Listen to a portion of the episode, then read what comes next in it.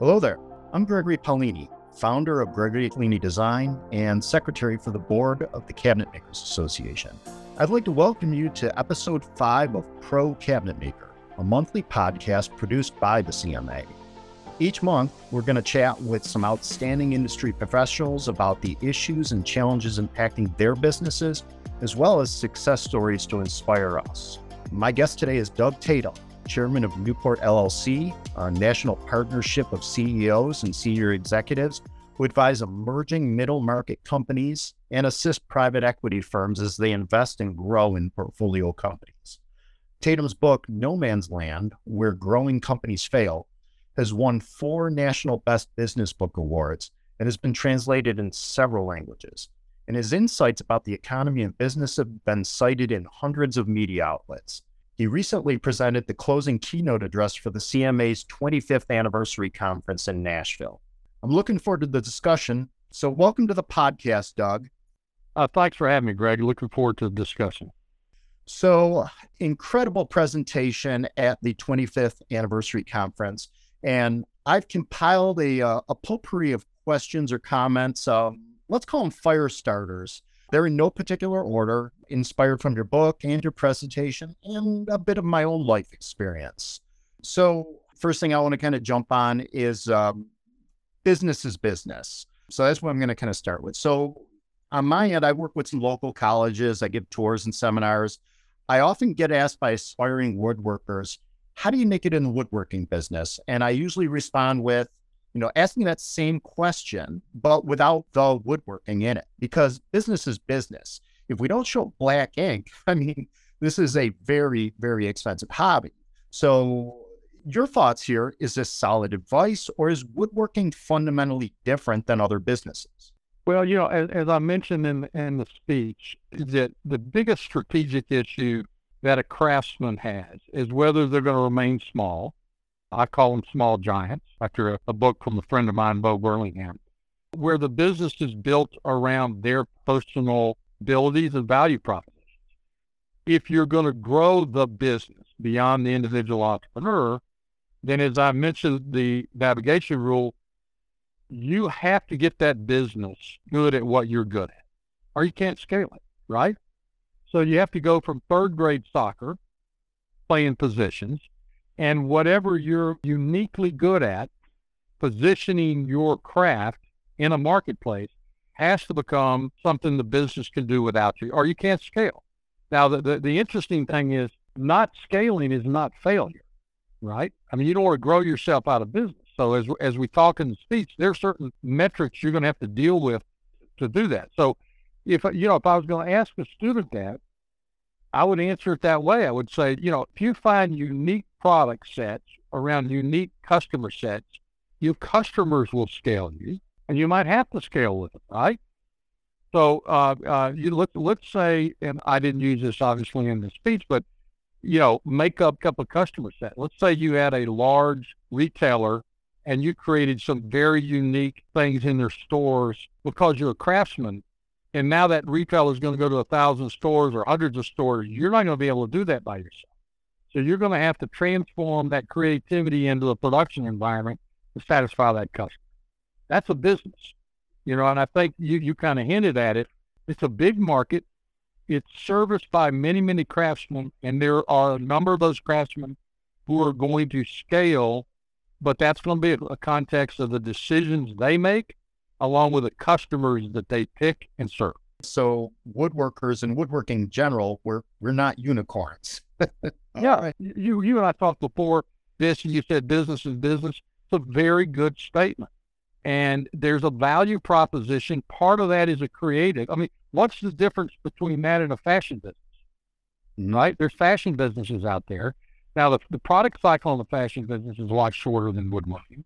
But can you transfer your creative ideas into products that have a market size? Then you have a scalable business. If not, you're doing custom things. Right. Okay. And that's okay. But it's two different forms in the same market. Right. So bigger is not always better. It's really more about, what do we want to be when we grow up? Yeah. And I got to tell you, you don't grow for growth's sake. When they introduced me into the speech, they mentioned that I started a business and grew it to a couple $100 million, and or that was implied by the size. And, you know, I had 30 offices, 1,400, 1,500 employees at the firm. I do that, you know, that gets your attention that I understand what it is to scale. But we make a real big mistake putting anybody on the stage, and that's what they want to talk about, because you can be very, very successful staying at human scale, like I talked about, small, and work on profitability, not sales, right? I think that's the switch. I have to know that I'm going to make more money, significantly more money when I grow, or why they'll grow, right? Growth for growth's sake. So don't get suckered into that I got to build a huge firm or a huge company to be successful. That's stupid. That kind of hit on something that I was kind of wondering here at some point, is just kind of like what's inherently wrong with growth for growth's sake. In my particular case, I've got some real reasons I think are good reasons to grow.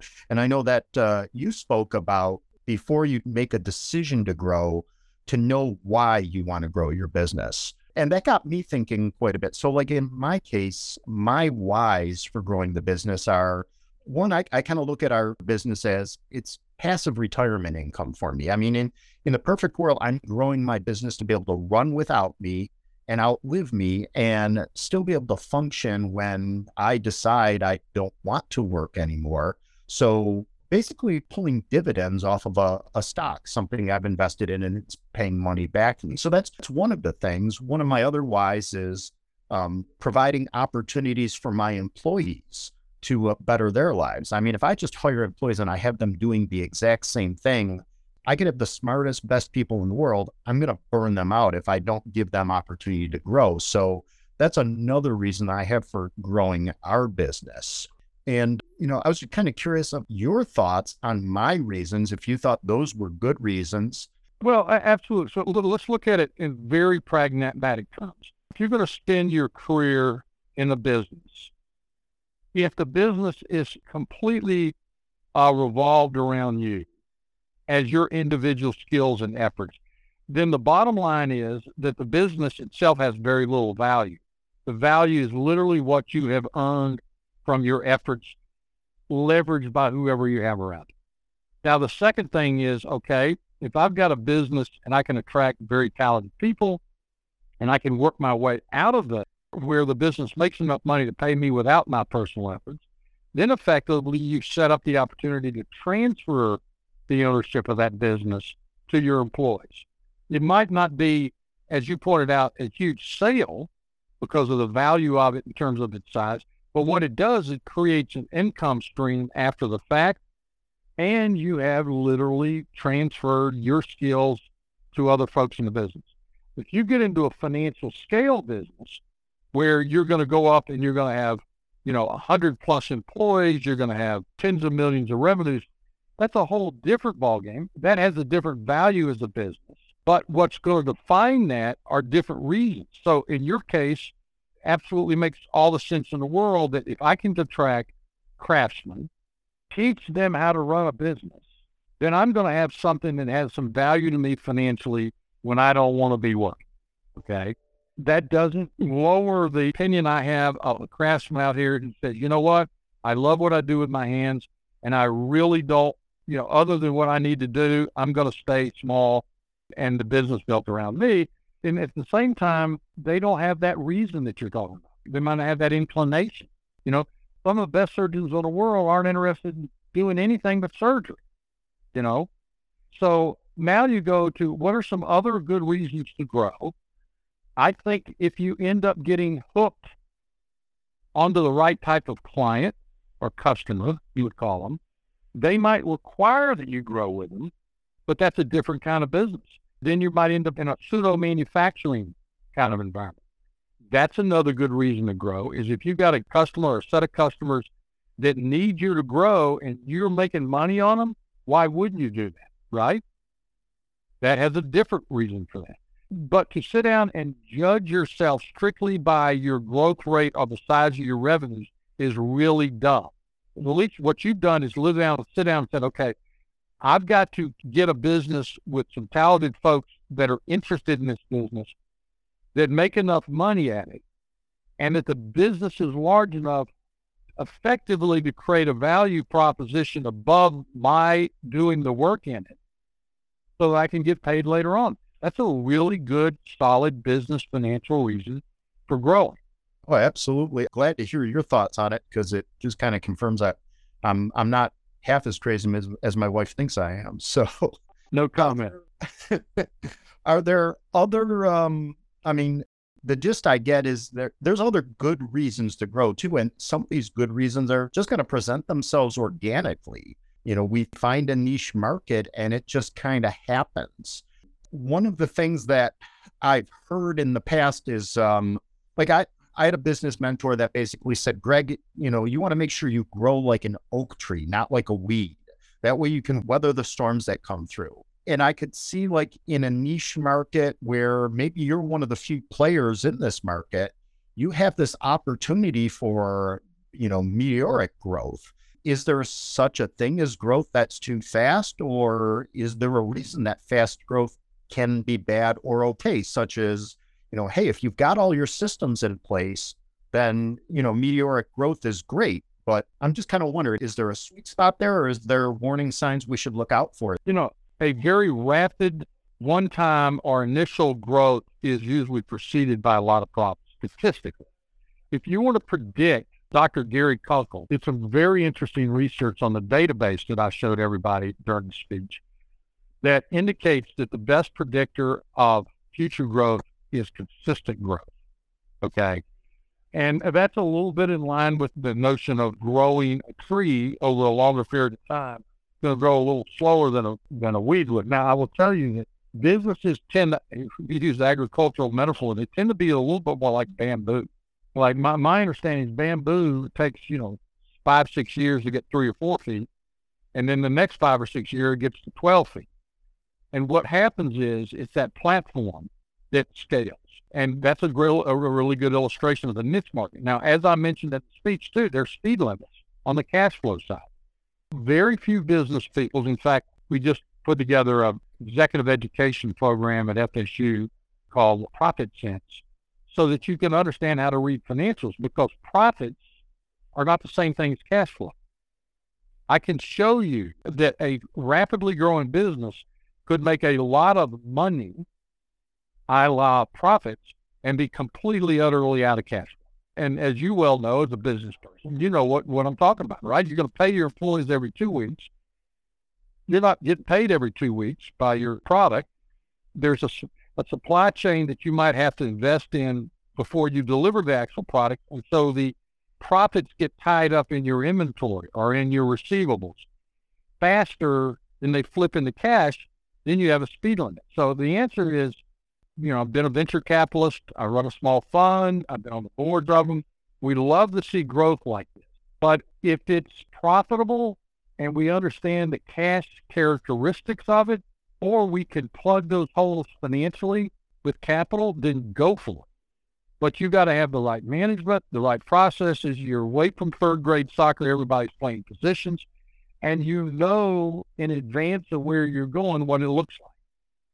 You've tested your business decisions in financial terms and cash flow before you allow that to happen. That makes sense. Gotcha. So the feeling I'm getting there is that rapid growth or meteoric growth is not necessarily a bad thing, but the success of it is really going to be more dependent upon the experience of the folks that are steering the ship and the things that they've encountered, the things they knew to look out for, which a guy like me, I'm not going to see those rocks in the water. I'm not even going to know what the lighthouse means. I'm going to crash. I'm going to burn. Well, and let me say this. There has to be a rational reason for why it's growing that fast. I think statistically that the number of the Inc. 5,000 companies that show up the next year is significantly reduced, because a 1 or 2 year of rapid growth can mean that, let's say you picked one big customer, they ate your bandwidth, you expanded to keep up with them, and no other big customer showed up wanting the same thing, you're screwed, right? It wasn't a marketplace. It was one customer. And they have a problem, and now you have a problem. So, I think that I am more than willing to support the idea, interview entrepreneurs that were in the audience. can grow a large business, but they're going to have some other people around them that understand that to get there. As I talked about, you know, the ticket to the inner circle has got to be performance, not loyalty. And that is a big transition culturally when you go from human scale to financial scale. Gotcha. And there's so many things as we talk. I got so many ideas here. I want to make sure I don't forget to kind of tap into them again here. So we mentioned about risk a little bit here and financial literacy. I'm kind of taking notes as we talk, and also just, you know, the money it costs to grow. So, I mean, I'm going to jump around a little bit here. I want to go to financial literacy and just basic business literacy just for a minute, because there's so many folks that struggle with the basics of just financial literacy, especially within a business. I meet folks to this day that they don't really understand the difference between margin and markup or price versus cost. And even less of them really have any idea that price and cost have nothing to do with one another, other than price hopefully is higher than cost. So I remember you mentioning something, a program that you're coming out with or you're developing that could help folks with financial literacy. Yeah, as I mentioned in my introduction, I'm a faculty member at Florida State University School of Entrepreneurship, the only separate school of entrepreneurship in the United States of a major research university. And we've built a thing called ProfitSense for that reason, because you're exactly right, Greg. I'm a CPA by background, obviously. In my old firm, we were consulting CFOs for many, many, many emerging growth companies around the country. And what you find is that you have a number, and I could see this particularly in this type of environment with these craftsmen, you have a variety of products running through the process at the same time. And what you don't realize is that one product eats a lot more bandwidth than another product beyond just labor, okay? So, you know, you've got your costs, your labor, but what you don't understand is there's things called fixed costs and variable costs. As I explained in that slide, when you start growing, you hit a thing called step fixed costs. Greg, I'm guaranteed you've dealt with it, where you go, I got to add more people and machinery and space ahead of what this revenue I'm thinking is going to have, or I can't ever get to it. That means I got to take that risk of the step fixed cost, because it doesn't go up variably with revenues. It goes up all of a sudden. The good thing about it is fixed, which means that if you get that revenue, it becomes less and less a percentage of your cost as you grow. That's where your profit comes from. But if you get stuck in there, you find yourself killing yourself and not making any money, because you don't understand how the costs change as you grow. And having that financial literacy, understanding fixed variable costs, profits versus cash, those kind of things, back to your comment earlier before we started this, it's a business. And so you've got to understand how, I'm sure there are some pilots in the audience.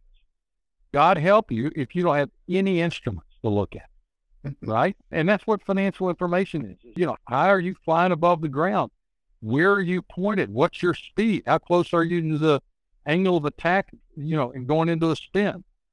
That's what financial information is. And so you got to take some time to get educated. So again, with these things that I kind of made notes about as you're talking here, so such great directions here. You know, you mentioned risks, and, you know, one of the things that you talked about was, I just kind of related it back to basic diversification, like you would with any kind of investment. But another risk is, you know, having, I forgot exactly what you called it, but basically a key-man business where the business is dependent upon the owner or founder versus a business that can operate without the founder. And I guess if we want to grow and we've got good reasons to grow, what are some of the steps that we can do, or some of the biggest things that you see as hurdles that a founder needs to overcome basically in order to fire themselves and to grow their business and minimize that key person risk? So as I talked about during the speech, the most difficult emotional transition, if you're going to scale, right, is that everybody has an inner circle. And that inner circle is there because of a ticket called loyalty. That inner circle has to change to performance. And unfortunately, we tend to give titles as a form of compensation. So if you're going to scale, a financial scale, you're going to have to change who's in that inner circle. And that's a really emotional thing. It's kind of like I said in the speech. How do you tell somebody you couldn't be where you are today without them, but you can't go anywhere anymore with them? That's a tough conversation to have. And you have to lower the risk of decisions. So let's say, you know, it'd be arrogant on my part to pick positions within your industry, but let's say that the lower the risk of the business going forward, you need to be bringing people into your inner circle that have been there, done that on somebody else's network, because that speeds up the decisions and lowers the risk. Everything about adding value in a business is about lowering risk, right?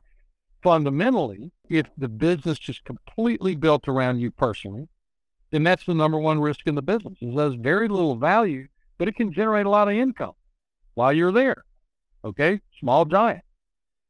You're not going to get a value for a business at scale unless somebody comes in and says, this business's value proposition, which we talked about in speech, is clearly identified. We clearly know why this business wins in this segment of the market and how big the market is and why they continue to win. When you identify that and organize around that, you have a business you can go to financial scale. You're not going to do that without adding people around you that have been there, done that. And that's the change in the ticket of loyalty to performance that I talked about. Gotcha. I totally understand what you're saying there, and I totally have been and continue to be in that situation. Yep. I've had folks that have been with me for a long time, and it basically, since my decision to just kind of grow from a one-man shop, folks that have been with me for a while. And those are folks I still want on the bus, but they need to be on different seats on the bus now. And it's painful to do those things. So I can relate for sure. One of the other notes that I had here really was, you know, as we grow, we need to invest. And, you know, you kind of let the dirty secret out of the bag there that growth costs money. So you mentioned here a second ago, we need to surround ourselves by, I'm just going to kind of, you know, summarize it. I need to surround myself with people that are smarter than I am. So I definitely have to invest in people that way, or, you know, I need to create positions where those people can grow within my organization. But on a much lower schedule, there is a sentiment out there with a lot of woodworking shops that, you know, hey, if we're not standing at the bench with a hand plane, making wood shavings in this very romantic setting, that we're kind of selling out or so. What are your thoughts on investing in people versus investing in equipment, the whole craftsman versus machine kind of thing? If you had any thoughts on that. Well, you know, the schedule that I put in the speech that showed the capital markets equivalent of a minimum wage employee is going to change the world, right? In other words, you can go out and borrow $300,000, the equivalent of hiring for the same cash flow as hiring a minimum wage employee. I'm using $20 as a minimum wage to be politically correct. So the bottom line is that I think that one of the things, whether it's doing it now or will happen, there's going to be processes that are going to be mechanized, and they're going to be a lot cheaper to do it with equipment than it is with employees. I think that's a really good thing for your industry, because it's just like the fashion industry. It's to conceive of something, to design a process that delivers something that's excellent. Doesn't require you do it with your own hands all the time. And that's the end result of the creative process. I don't know how much money is being driven into R&D in this particular industry, but it's happening in every other industry with labor's involved. Are there other investments that might be less tangible, but equally or even more important for us, like improving our cash on hand or investing in training, personal growth, or company culture that are going to be critical with that company growth? I think what you'll find, if you happen to be, as we talked earlier, in a position where you can scale the business, you're going to have to overhire in a couple of positions you're uncomfortable with, right? You're going to have to find somebody that you feel comfortable because of the experience. You can let go a piece of the business completely because they know more about it than you are. Not that they're smarter than you are, they know more about it. And the end result is that is an investment that will pay off. If you're busy, you hire kind of below you and somebody that'll do what you tell them to do, as opposed to say, all right, the whole logistics of my supply chain and the delivery of my product, you've run at scale. You now own that for this business. Okay. You know the contracts, you know the right vendors, you know the processes, you know the software that needs to be brought in to control this going on. Another example might be you're blowing and going, but you don't know really what your costs are. You think you know, but you're not doing the time capture correct.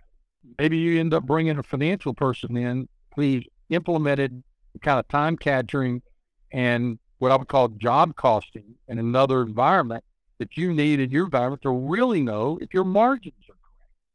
And what you're going to find out is that you're making real money on some products and some products you're not, and you have to change your pricing.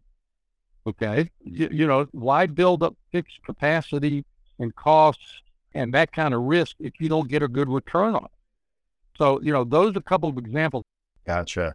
Between the webinar, your presentation at the conference, this podcast, I've learned so much from you, and I could talk to you for hours here, but I think it's probably better to kind of phase out with the quality rather than just quantity of information, things that we can retain. Again, I want to really thank you for joining us and for everything that you've done with the CMA.